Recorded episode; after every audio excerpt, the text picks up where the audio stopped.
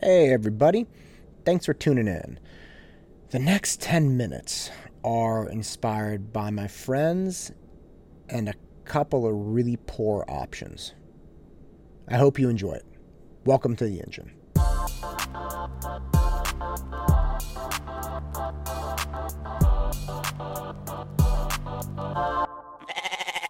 A lot of my friends are getting into pods to do training, to do Brazilian Jiu Jitsu again, it's it's one of those things that you really can't do can't do on a big level, and people are getting into little groups, two, three, four people, and being very cautious about it.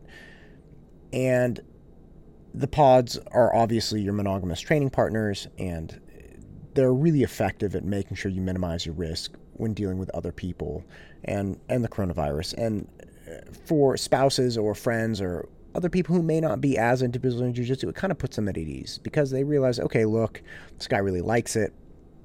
It's not great that he's going out and doing it.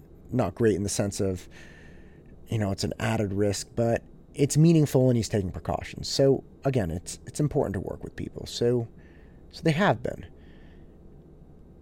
I have not entered a pod yet. I have not started training training with my friends. And my friends know this.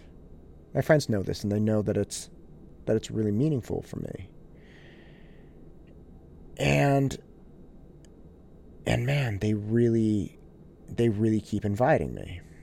They keep inviting me like when you're to come out, when you're to start training with us, maybe we could just drill or do something, you know, win, win, win, win, win. And they ask me that a lot. They're like, "When when's this to happen?" And and I so appreciate them. I really do it it warms my heart. These are my closest friends. I haven't I haven't seen them as much as I'm used to, and and that's tough. That's just really tough, and and I can't wait to get back to it. But this is kind of like a really weird thing to be doing to someone for someone, and I'm not talking about Brazilian Jiu Jitsu. Yes, that's weird, but it's the asking. I have I have neighbors up the street they're my dear friends. And they have they have little boys. Excuse me, a little boy and a little girl. And I have little boys, and they usually play together. And initially, I proposed the idea that we have our, you know, they'd be our quarantines, like our Valentines, right? But our quarantines, ha ha ha. My wife actually came up with that. I'm not the creative. So she she says, "Hey, look, let's let's have like family monogamy. I say, yeah, that's that's a great idea. So I propose this idea. I say, look, this is what we'll do. We will we will quarantine for two weeks individually. We will do no outside interactions so we can make sure everybody's clean and healthy. I mean, and we're talking to getting down to you're collecting the mail with gloves on, you're washing all produce or leaving food in the garage for several days so if anything's on it, it dies off. We're talking like pretty pretty intense, pretty intense kind of uh, regimen here to make sure we we stay healthy. And and they said yes. They initially said, "Yeah, absolutely. That that sounds fantastic." They were laughing. they said, "You actually had me when you said quarantine," which I thought was great. So, a couple weeks go by. excuse me. A couple weeks go by, and and we say, hey, how about, how about, you know, hanging out? How about letting the kids get together and play? And there was a hesitation. There was a hesitation. And, and I knew right then, it was like, okay, it's over. It's over. And it's not over because somebody may need convincing I'm a pretty persuasive guy. I put together five point, five point argument. But with this, it's different. With this, it's different. Because I knew right away that if the person wasn't completely on board, then there's an enormous amount of risk involved. And that's what you have to understand my friends could look at this and say, okay, fine, Matt really wants us to hang out. We should go over and see him. But if anything actually happened, say they got the Rona from someone. It could be the mailman, could be somebody at the grocery store, could be anyone. But say they got it. Would they ever not blame me?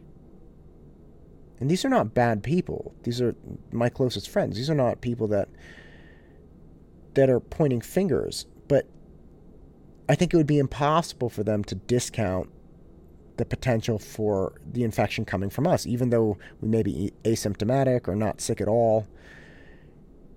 It would just be that kind of thing. And that's why I stopped asking right away. Because if they didn't want to willingly enter into the into the play date, into the agreement, into the exchange wholeheartedly, if they weren't into it, then then the risk would fall on me. It wouldn't be something that they just accept. And so I see my jujitsu friends asking me frequently, when are you going to come out? When are you going to come out? When are you going to come out? And I keep thinking, like, man, if something happened and I didn't willingly come out, if it wasn't my ID right away, don't you realize the risk that would be involved? Don't you realize, like, it would kind of be on you? But I think I'm not entirely right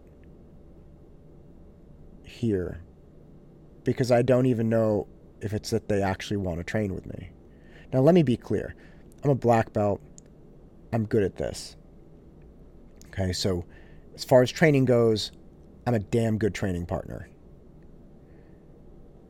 But I don't think it's just for training. I think they care about me. I think they miss me. And they're not asking me either just because they miss me. They're not. I mean, we can sit, tell each other that we miss each other. We don't have to train together. It's that we're in a terrible spot. I'm in a bad spot. They know I want to be training. They want to be training with me. And they can't say nothing. They can't. They know that they're training. They know that I know they're training. And if they just say nothing, then it betrays the care they have for me. I feel excluded. Even if they invited me once, they never invite me again. I feel excluded. I'm in a bad spot. I feel like I'm not part of it, I'm not part of the team. I'm not part of the group. I'm not part of whatever. So they can't say nothing. But they also can't say something.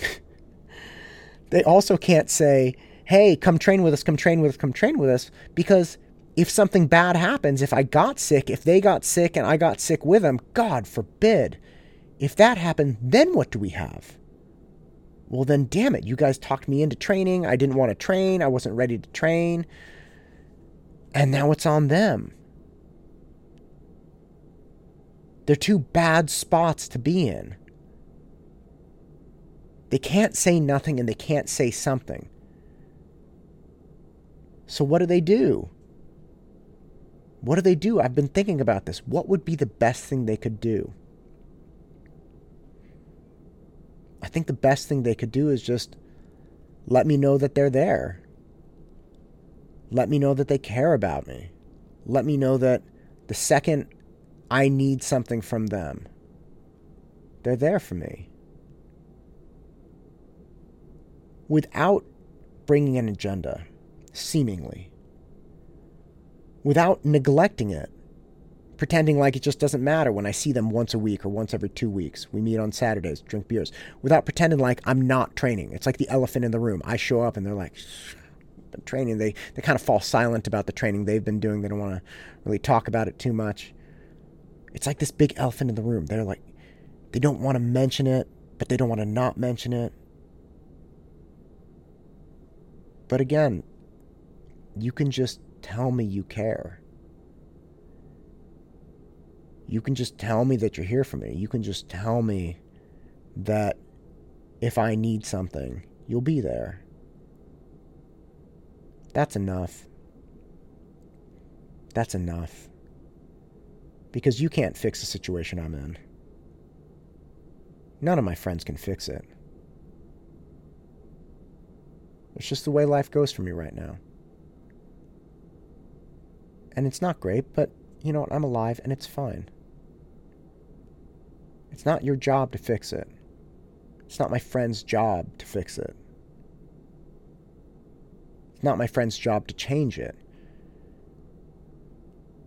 But for my friends that care and my friends that want to be there for me, it's their job to let me know they love me, they care about me, and they're here for me. That's it. So the next time you find yourself in a situation where you feel like you want to say something, you don't feel like you can stay quiet, but you don't know what you could say that wouldn't be bad. Just let the person know that you love and care about them and that you're there for them. Don't try to fix it. Don't bring your own agenda. Just love, compassion, support, and be there when they need you. I'm Matt Todd, and this is the engine that drives me. Go out and crush it.